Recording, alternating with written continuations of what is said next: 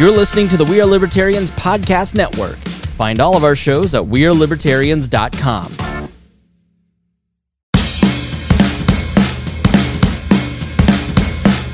Welcome to We Are Libertarians Daily. This is Chris Spangle. Uh, I know I rarely do a daily, but I uh, just had Remso Martinez slide in my DMs and he bummed me out. And we were having this nice long conversation. I was like, why don't we just put this on a podcast where people uh, can find value in it instead of you and I bitching at each other? Which, uh, Remso, I listened to your interview with Brian Nichols, the lovely Brian Nichols of The Brian Nichols Show, and you're getting grumpy and surly like I am.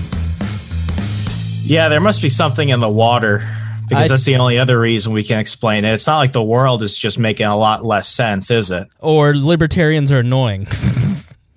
yeah, I mean, this isn't anything new, but you know, I think I, I, don't think we seem to really count our blessings. Like six, seven years ago, and I discussed this in an article I published over at Ann's magazine, and I, I even touched on it in my book. Like I remember, like in the early days, I know you've been doing this longer than I have.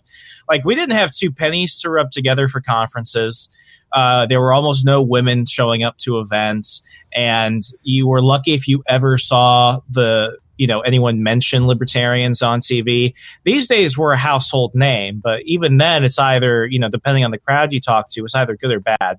So we have we have all these really nice things going for us, but it, it's almost like we um you, you know we we, we, try and marry ourselves to the age. We try and get really attached to just a couple key causes, to a couple key people. And then when things don't go well, just like anything else, we get really mad and depressed and people start pointing fingers.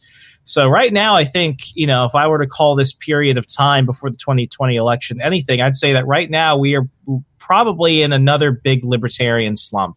We don't know what's going on. No one's telling us what to do. As much as we like to call ourselves individuals, we like it for someone to tell us what to do. Right. We we don't have a Jesus figure, and everyone just wants to you know slash each other's throats when in fact, you know, when, when you look at around when you look around at the people that you're trying to work with while at the same time fighting, you need to realize that these people are ultimately at the end of the day, they might not be your friends, but you have more in common with them in the long run than you do anybody else that never gave a crap about you. Yeah, so I have noticed this uh, trend as well, and that's kind of what we were talking about. So you went to Students for Liberty, and let me let me give you a proper introduction. Um, what are you doing now? Because I know you were called Remso Republic, that was your podcast name, but what you've written a book now you've uh, you've got a podcast. What is the name of everything? Where can people find you? Let's get the plug right out. When everybody's listening i want people to go listen to remso.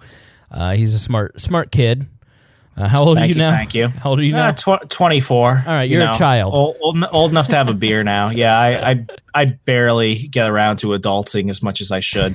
yeah, no, I wrote a book. The book is a bestseller. It's uh, Stay Away from the Libertarians. You can go ahead and find it on Amazon and uh, Kindle ebook or even Kindle Unlimited today. It's a fun read, talks a little bit about my involvement in the wild and wacky world of libertarians. And I think it's the only succinct uh, history of the libertarian movement between 2011 and 2016. So definitely check it out. Help me out. Share it with a friend. All that jazz. But you can also find me uh, pretty much, you know, two or three times a week over on my podcast, The Remso Martinez Experience. And for some of those that might remember all the times that uh, you know Chris was spreading conspiracies about me, it used to be called The Remso Republic.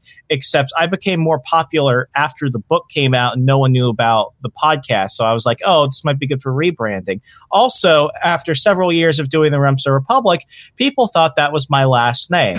so unless I decided to become a Puerto Rican rapper, I don't necessarily think it was the best marketing tool. Now, I, w- I will say we actually have a Puerto Rican rapper as a former co-host. Joe Ruiz is is uh, doing fantastic as a Puerto Rican rapper now. Uh, they exist. they do. Yeah, Joe's what the hell rhymer educator. Yeah, you'll have to go check that out if you if you remember Joe. Go. Uh, he's a teacher and he started a rap career. He's Puerto Rican. It's fantastic. Um, so We're going places, folks. Yeah. So you name it, the libertarian movement has it. Now, uh, you. So I've I've noticed that I am happier over the last year and a half. The more I focus on libertarian thought and philosophy and principles, and I try to apply that to a normal audience of people who are not like the more I try to focus my show on regular people and less on libertarians, the better this show seems to become and the happier I become. And that bums me out. And uh, it, it is it is inexplicable, kind of how the movement went from. You're right. Like I went to ISFCL or whatever it was called in 2013, and uh, I've been in the libertarian movement since 2008 and when I first joined and started going to Libertarian Party meetings, although I didn't always agree with them, you had people like Lee Wrights and Mary Ruwart, and they were kind of the leaders in a lot of ways. And the Libertarian Party was very focused on um, principles and values and ideas and the ideology. Uh, people like Sharon Harris, you'd interact with these great people who are just focused on the ideas. And what I have noticed since 2016, since Trump, and um, you know, really since memes have become a big deal in the last three years, libertarians who are sitting there going, "Yeah, libertarianism used to be about pr- principle, and now it's not. It's about Bill Weld." It's like those are the very people that are irritating more than anything because you're beholden to memes. The libertarian movement has become about popularity and personalities and what camp you're in and we have really become the opposite of why I joined, which was I wanted to join around the philosophy. I didn't want to join around whether I liked Bill Weld or not, or whether I thought taxation was theft or not. I want to have those debates, and you can't really have those debates because everyone's beholden to memes and personalities and podcasters, and, and it just drives me crazy. And so I read your article, which begin with where to find that article, but I read your article and I go, it sounds like this year's Students for Liberty LibertyCon, which happened this past weekend, um, yesterday, was really like the f- like it. It just explain. Having set it up that way, explain what LibertyCon was this year. LibertyCon was essentially two things. One, it felt kind of like a funeral. And I say that because at most conventions, at most conferences in the past, there was always the sense of, you know, as as one person I interviewed put it, it used to be at least LibertyCon specifically, even back when it was ISFLC, the International Students for Liberty Conference, it used to be all party, all students. This year felt like no party, some students. Hmm. And I think that was the most apt description he could provide. But, you know, after the the ass kicking we've got over the last couple of years, whether it's with the Libertarian Party or the Libertarian movement within the GOP or even just cultural stuff. Everyone's talking about identity politics. No one's talking about the real issues like the fact that we're the number one incarcerator of nonviolent offenders in the world. It felt like there wasn't that driving force. There was a sense of almost, you know, defeat in a way. And, and the other awkward thing was, um, it felt like and you know i don't want to i don't really want to focus on bill weld because i ultimately don't think at the end of the day he's all that important but it felt almost like it was meeting your future in-laws in an arranged marriage. It's like hello students. This is bill weld. He will be your leader. And bill weld's like hello. And it's it just felt it just felt really uncomfortable and awkward. And in the middle of it amongst these hurt feelings amongst the sense of get on the train or get off you have people during panels taking swipes at each other. I have problems with some folks, but as I've gotten older, I kind of just keep it to myself because I've got nothing to gain from it. Like it, it's really just a gripe, and that's it at the end of the day. I don't hate these people. I don't dislike these people. It's just a gripe, and I, adults should move on. I, I feel like if we if we talk about what we agree on, everybody's kind of they get along. Like Nick Sarwark and Tom Woods, if they sat down and talked, they agree on a lot of stuff. It's the style that everybody disagrees on, or the particular group they're trying to message to. It, like, it, it, seems superfluous. Like David Boaz, I saw Tom Woods tweet something out about David Boaz, and I don't know.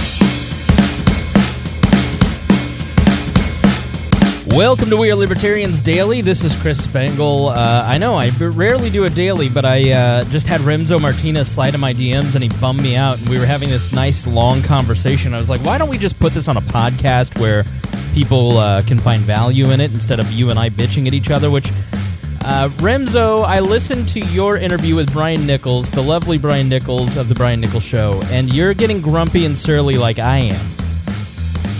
Yeah, there must be something in the water because I, that's the only other reason we can explain it. It's not like the world is just making a lot less sense, is it? Or libertarians are annoying.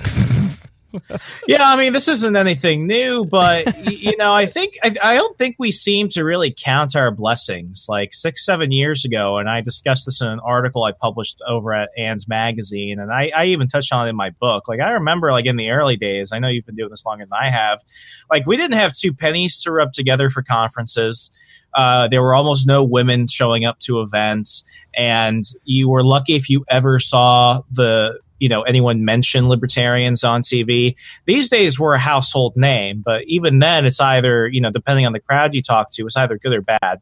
So we have we have all these really nice things going for us, but it, it's almost like we um you, you know we we, we, try and marry ourselves to the age. We try and get really attached to just a couple key causes, to a couple key people. And then when things don't go well, just like anything else, we get really mad and depressed and people start pointing fingers. So right now, I think, you know, if I were to call this period of time before the 2020 election anything, I'd say that right now we are probably in another big libertarian slump. We don't know what's going on. No one's telling us what to do. As much as we like to call ourselves individuals, we like it for someone to tell us what to do. Right. We we don't have a Jesus figure, and everyone just wants to you know slash each other's throats when in fact you know when, when you look at around when you look around at the people that you're trying to work with while at the same time fighting you need to realize that these people are ultimately at the end of the day they might not be your friends but you have more in common with them in the long run than you do anybody else that never gave a crap about you. Yeah so i have noticed this uh, trend as well and that's kind of what we were talking about. So you went to students for liberty and let me let me give you a proper introduction. Um, what are you doing now? Because i know you were called remso republic. That was your podcast name but but what you've written a book now you've uh, you've got a podcast. What is the name of everything? Where can people find you? Let's get the plug right out. When everybody's listening i want people to go listen to remso. Uh, he's a smart smart kid uh, how old thank are you, you, now? Thank you. How old are you now? Uh, tw- 24. All right, you're you know, a child. Old, old, old, enough to have a beer now. Yeah, I, I, I barely get around to adulting as much as I should. yeah, no, I wrote a book. The book is a bestseller. It's uh, Stay Away from the Libertarians. You can go ahead and find it on Amazon and uh, Kindle ebook or even Kindle Unlimited today. It's a fun read, talks a little bit about my involvement in the wild and wacky world of libertarians. And I think it's the only succinct uh, history of the libertarian movement between 2011 and 2016. So definitely check it out. Help me out. Share it with a friend. All that jazz. But you can also find me uh, pretty much, you know, two or three times a week over on my podcast, The Remso Martinez Experience. And for some of those that might remember all the times that uh, you know Chris was spreading conspiracies about me, it used to be called The Remso Republic. Except I became more popular after the book came out, and no one knew about the podcast. So I was like, oh, this might be good for rebranding. Also, after several years of doing the Remso Republic, people thought that was my last name. so unless I decided to become a Puerto Rican rapper, I don't necessarily think it was the best marketing tool. Now, I, w- I will say we actually have a Puerto Rican rapper as a former co-host. Joe Ruiz is is uh, doing fantastic as a Puerto Rican rapper now. Uh, they exist. they do. Yeah, Joe's what the hell rhymer educator. Yeah, you'll have to go check that out if you if you remember Joe. Go. Uh, he's a teacher and he started a rap career. He's Puerto Rican. It's fantastic. Um, so We're going places, folks. Yeah. So you name it, the libertarian movement has it. Now, uh, you. So I've I've noticed that I am happier over the last year and a half. The more I focus on libertarian thought and philosophy and principles, and I try to apply that to a normal audience of people who are not like the more I try to focus my show on regular people and less on libertarians, the better the show seems to become and the happier I become. And that bums me out and uh, it, it is it is inexplicable kind of how the movement went from you're right. Like I went to ISFCL or whatever it was called in 2013 and uh, I've been in the libertarian movement since 2008 and when I first joined and started going to Libertarian Party meetings, although I didn't always agree with them, you had people like Lee Wrights and Mary Ruwart, and they were kind of the leaders in a lot of ways. And the Libertarian Party was very focused on um, principles and values and ideas and the ideology. Uh, people like Sharon Harris. You'd interact with these great people who are just focused on the ideas. And what I have noticed since 2016, since Trump, and um, you know, really since memes have become a big deal in the last three years, libertarians who are sitting there going, "Yeah, libertarianism used to be about pr- principle, and now it's not. It's about Bill Weld." It's like those are the very people that are irritating more than anything because you're beholden to memes. The libertarian movement has become about popularity and personalities and what camp you're in, and we have really become the opposite of why I joined, which was I wanted to join around the philosophy. I didn't want to join around whether I liked Bill Weld or not, or whether I thought taxation was theft or not. I want to have those debates, and you can't really have those debates because everyone's beholden to memes and personalities and podcasters, and, and it just drives me crazy. And so I read your article, which begin with where to find that article, but I read your article and I go, it sounds like this year's Students for Liberty LibertyCon, which happened this past weekend, um, yesterday, was really like the f- like it, it just explain having set it up that way explain what libertycon was this year. Libertycon was essentially two things. One it felt kind of like a funeral and I say that because at most conventions, at most conferences in the past, there was always the sense of, you know, as as one person I interviewed put it, it used to be at least LibertyCon specifically, even back when it was ISFLC, the International Students for Liberty Conference, it used to be all party, all students. This year felt like no party, some students. Hmm. And I think that was the most apt description he could provide. But, you know, after the the ass kicking we've got over the last couple of years, whether it's with the Libertarian Party or the Libertarian movement within the GOP or even just cultural stuff. Everyone's talking about identity politics. No one's talking about the real issues like the fact that we're the number one incarcerator of nonviolent offenders in the world. It felt like there wasn't that driving force. There was a sense of almost, you know, defeat in a way. And, and the other awkward thing was, um, it felt like and you know i don't want to i don't really want to focus on bill weld because i ultimately don't think at the end of the day he's all that important but it felt almost like it was meeting your future in-laws in an arranged marriage. It's like, "Hello, students. This is Bill Weld. He will be your leader." And Bill Weld's like, "Hello," and it's it just felt it just felt really uncomfortable and awkward. And in the middle of it, amongst these hurt feelings, amongst the sense of get on the train or get off, you have people during panels taking swipes at each other. I have problems with some folks but as I've gotten older, I kind of just keep it to myself because I've got nothing to gain from it. Like it, it's really just a gripe, and that's it at the end of the day. I don't hate these people. I don't dislike these people. It's just a gripe, and I, adults should move on. I, I feel like if we if we talk about what we agree on, everybody's kind of they get along. Like Nick Sarwark and Tom Woods, if they sat down and talked, they agree on a lot of stuff. It's the style that everybody disagrees on, or the particular group they're trying to message to. Like it, it seems superfluous. Like David Boaz, I saw Tom Woods tweet something out about David Boaz, and I don't know what that was about because there was no context to it. But it's just more of that Cato versus Mises. And listen, I am a libertarian largely because David Boaz really spoke to me early on, and I have become a better libertarian because of Tom Woods, and I like both of those guys.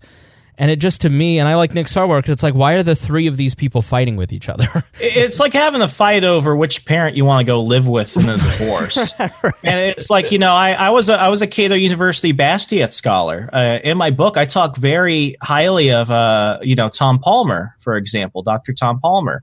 And, you know, I lived in Alabama for a bit, and I used to go to Mises events. And I love the Mises Institute. I don't fe- I don't get why you want to draw this line in the sand. And it's like you choose me, your father, or else you go with your whore mother. And it's like that. No, no one benefits from that. You guys are just dividing amongst Mises the, or Cato. You know, choose now. Yeah. Besides, I mean, at the end of the day, let's really consider it. Let's really look at ourselves. We're not that big. It's almost like we're arguing over who should be the most popular kid at the special ed table. it's just not going to benefit us. So the whole vibe, and you know, the number one word I got from uh, students and other attendees was this: exhaustion. Mm. Exhaustion from the constant ridicule from non-libertarians, exhaustion from the constant infighting of other libertarians, and this th- this almost kind of you know Walter Mitty type of journey they're going on. They feel like they're continuing to walk down this road as if they're getting ready to find the land of milk and honey. And each time they get farther, they find out, oh, it's another two thousand miles. Oh, sorry, it's another election. Oh, sorry, yeah. maybe it's the next generation of people so it, it, was it was very it was very sad in that ref, in that aspect. And i had some people reach out to me. They they're like remso i wish you didn't criticize libertycon because now we're to lose some of the momentum we had. And i'm like guys i wasn't attacking libertycon i was just talking about what happened. And it's important when it comes to movements to understand where we were where we are and where we're heading. And not to pitch my own book, but this is a big discussion that I bring up. It's like if we don't reflect on on who we are right now and where we came from. How do we gauge success in the future? And it, it's an incredibly uh, disappointing thing when it really gets down to it. Well, and I it's mean, this, and isn't, I don't, this isn't permanent yeah, by any means. Yeah, and I don't feel like you're criticizing LibertyCon because it is a great convention, and you know it was when it was ISFCL, or you know this is why they changed it to LibertyCon. And I went last year. Yeah, the acronym's kind of a pain. Right, it was a disaster when I went to LibertyCon last year because of the weather. They should probably make it like February or March, but honestly, but it's it's a great convention, and not to criticize those folks. Uh, you know, we're not trying to piss on their parade, but uh, I, I am on my third cycle of uh, libertarian college students, and the first round were hardcore Ron Paul fans, and then the second round were a little more open to uh, the, the, the first ro- group were just like hardcore Misesians, and then the second group was kind of like um, they they were less about the personality but more about ending the Fed and the ideas that Ron Paul talked about and what and economic policy.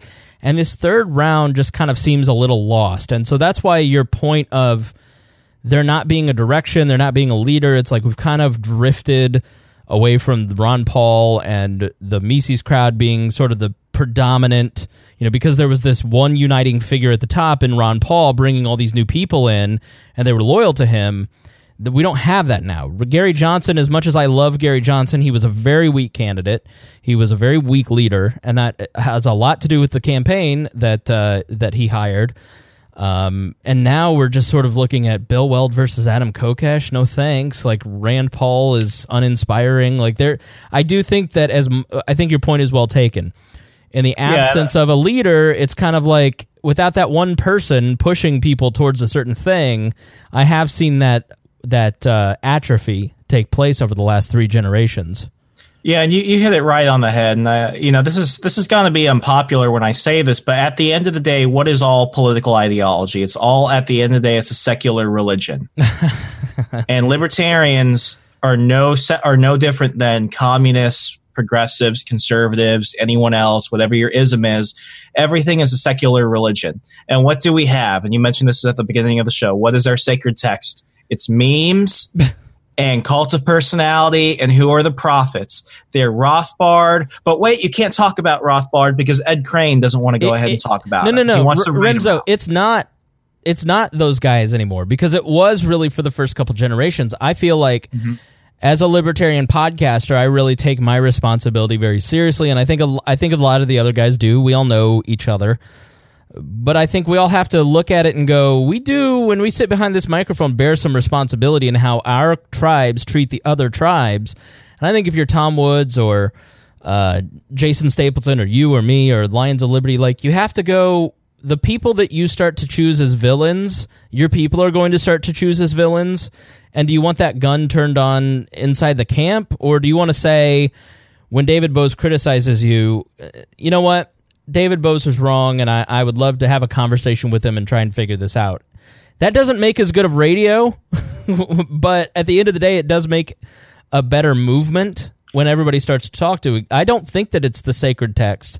I think that it is just whatever the current Twitter is. I think an Eric July is more influential for a lot of young libertarians right now than Murray Rothbard is. And Eric's yeah. great, but he's not writing full treatises on political theory.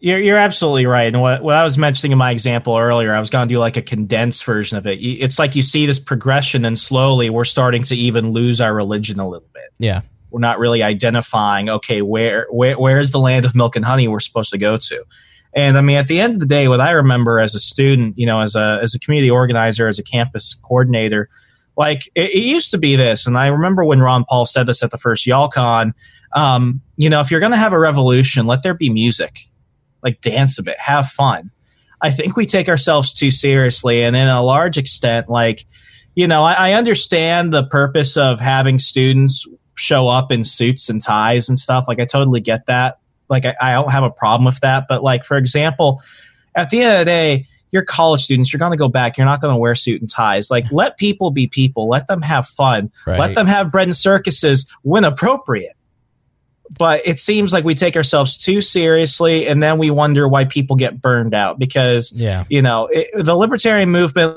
we, we, don't have two things. We don't have many people and we don't have much money. Therefore we have to have more fun than everyone else to keep everything coming when it needs to happen. Yeah yeah, and I, I agree. The, the the boomers ruined that. They, they showed up in tie dye t shirts, and then the cameras would pick up all the. The, the boomers the, were freaking horrible. They were the majority there. They're the villain of my show. Um, but no, the the suits thing, like that's just because people took they were trying to out like be outrageous, you know. So show up in a furry suit with the Statue of Liberty tied to you, and like that, and the cameras would pick that up, and they'd make us look like fringy lunatics. But I think yeah. I agree. It's really I agree just nitpicking. We've taken that. We've taken that too far. Like there, this everyone needs to calm down. I purposely did not take a suit to to LibertyCon last year, but you know, and I don't mean to pick on the other podcasters. I want to make it clear, like I genuinely respect anyone's effort and everyone's effort. I just think you know, a lot of what I'm trying to do with my show is the villain that I'm trying to paint is your internal self. Like turn that in on yourself. Like I fucked up big this weekend. I totally called those kids Klansmen. I totally bought the story. You know, I totally did exactly what I tell people not to do on a constant basis, and I'm embarrassed by it. Yeah, I, I thought it was a false flag. Of course. Total psyop by the Chi-Com. Right. False flag. you know, and it's like, I can sit here and say, well, you know, Phillips is the enemy and he's the leftist, and I do kind of think that. Like, or these kids are the enemy, but at the end of the day, it's like how I handled the situation that is the thing that needs to change you know, and and not it's not Bill Weld's fault or any of that because I respect the fact that Adam Kokesh, for instance, has seemed to take Bill Weld under his wing and tried to mentor that guy a little bit, and like that has been the thing that I've been looking for from libertarian leaders. It's like don't turn the gun inwards. Start saying, "All right, let's let's sit down and talk with Remso if we have a problem." You know, and I don't think we're doing enough of that, and I think it's really starting to cost us as a movement. And I think we're going to be so disorganized by 2020, and we're going to be we're going to just be full bore infighting, flame wars. Facebook is going to be hell. That we're going to blow an enormous opportunity in 2020 because we can't be nice to each other.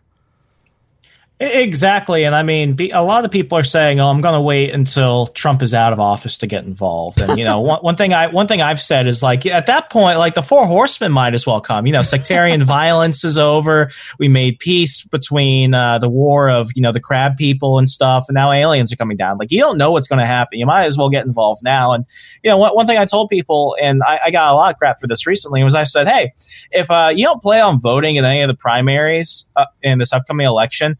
I highly recommend you vote for Tulsi Gabbard in the Democratic primaries. At least shift it. You don't have to like her or anything else, but if you want to see more of a conversation about non interventionist foreign policy, what do you have to lose? And suddenly it's like, that is sacrilege. And it's like, man, we, we got we gotta think big. We don't live in a void. And you know, libertarians, we're dealing with a president that's probably going to get reelected. I'm, I'm putting you know all my chips in for a Trump reelection. I don't think he's leaving at all. And I don't think the Democrats are going to make much of a, you know, much of an impact at all, unless we have maybe that Tulsi versus Trump debate. Who knows? I'm not an oracle or anything. But what better time than now than to get a good libertarian candidate that can you know really invigorate the base and bring in some new people and then say hey you know your guy's not going to win or you don't like this guy so you want a referendum on him why not vote for a libertarian candidate you're going to get people to do it once and once you vote libertarian once, you're more apt to do it again. And then it just starts to become a trend. And then you're like, crap, I don't remember the last time I voted for anyone that's not that doesn't have an L next to their name. Yeah, I totally agree. And I made that point to to no avail, and I have for four years now. Well, yeah, I copied you. Yeah, anytime.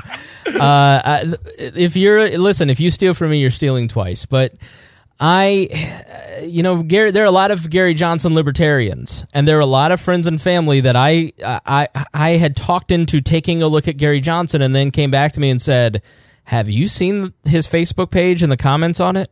Have you seen what people like?"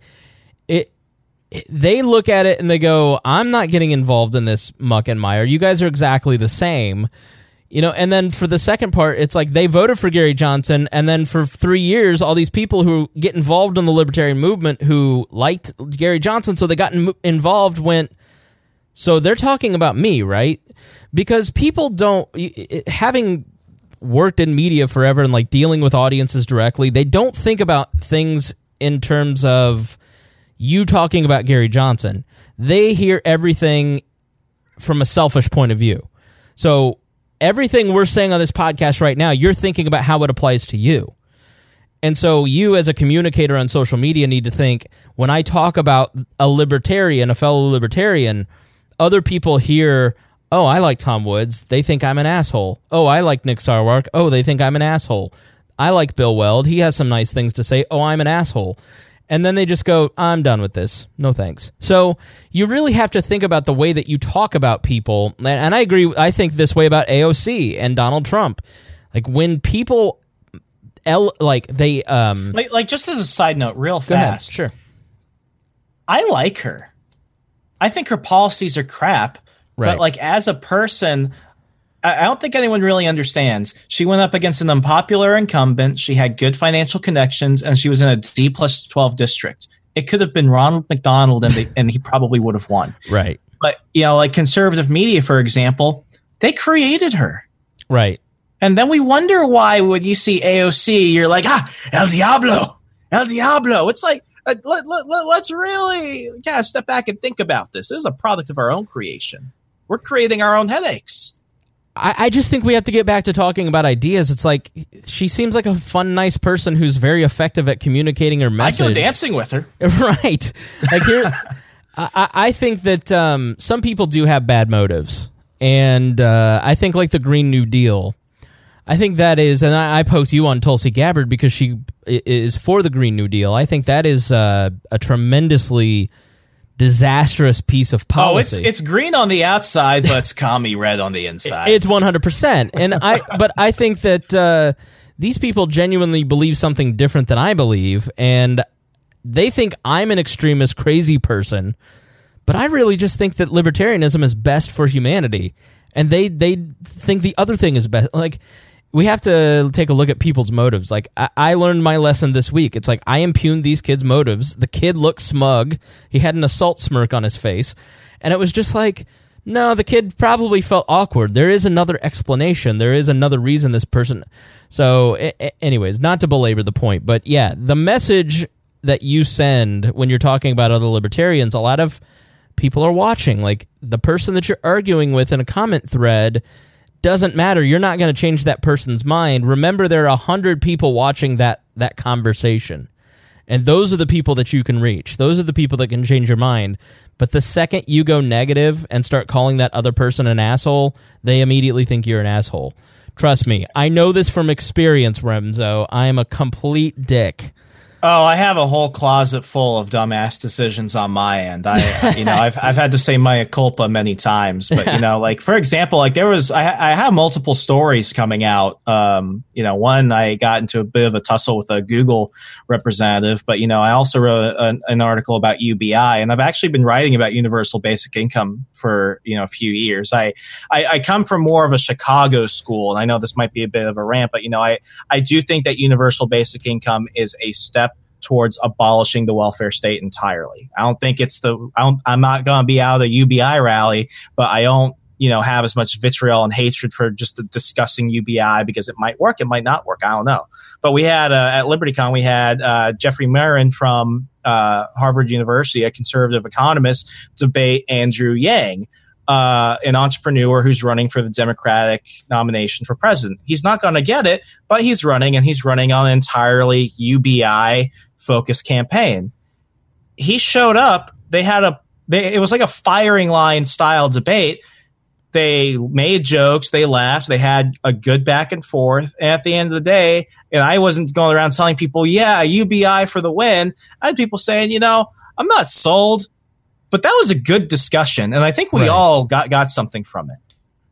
Yeah, and I think that's where we're at. It's it's just adults disagreeing with each other in a polite manner. I think that's people crave that, and I just think libertarians are failing at leadership right now in, in this pursuit because a lot of people are curious. I just went on Frank Caliendo and Al Jackson's podcast called Alan Frank Try to Be Serious, uh, which you can listen in the in the feed here.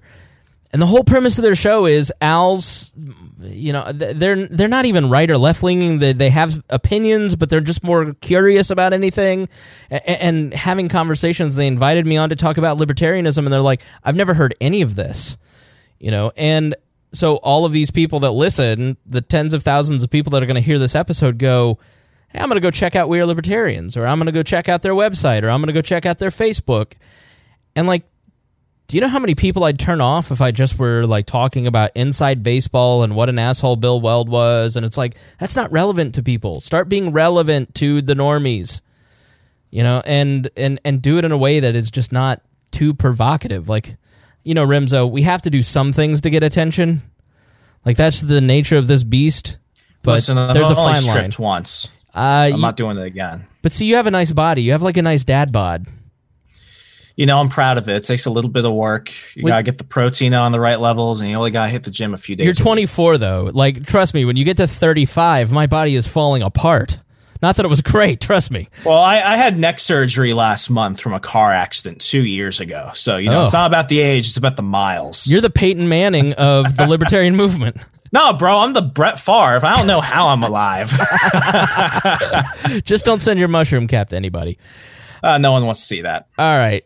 Final plugs, Remso. Tell us where we can get your articles and this article that we've been uh, kind of glossing over here. Tell us how to find you and where they can follow you.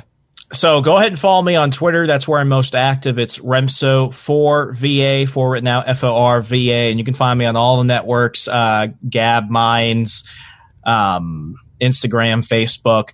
If you want to go ahead and check out this article and some of my other LibertyCon coverage, go to andmagazine.com. The article that Chris and I were kind of taking apart and glossing around is called Fear and Loathing at LibertyCon 2019.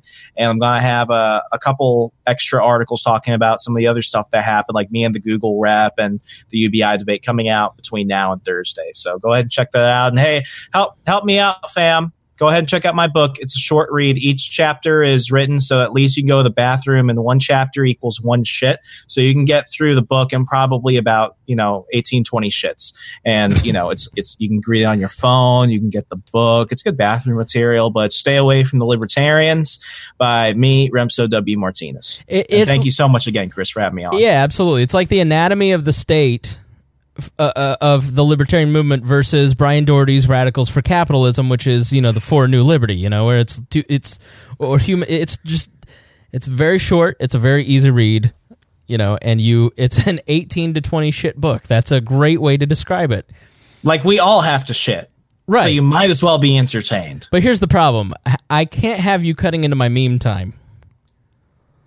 Oh, you will get memes from this book. This book is inspired by a meme. Aren't we all? All right, that's enough of this. Thank you, Remso. Uh, check out the Remso Martinez experience, and uh, we appreciate you coming on. Thanks, Remso. I appreciate it. Thank you, Chris. God bless. Take care.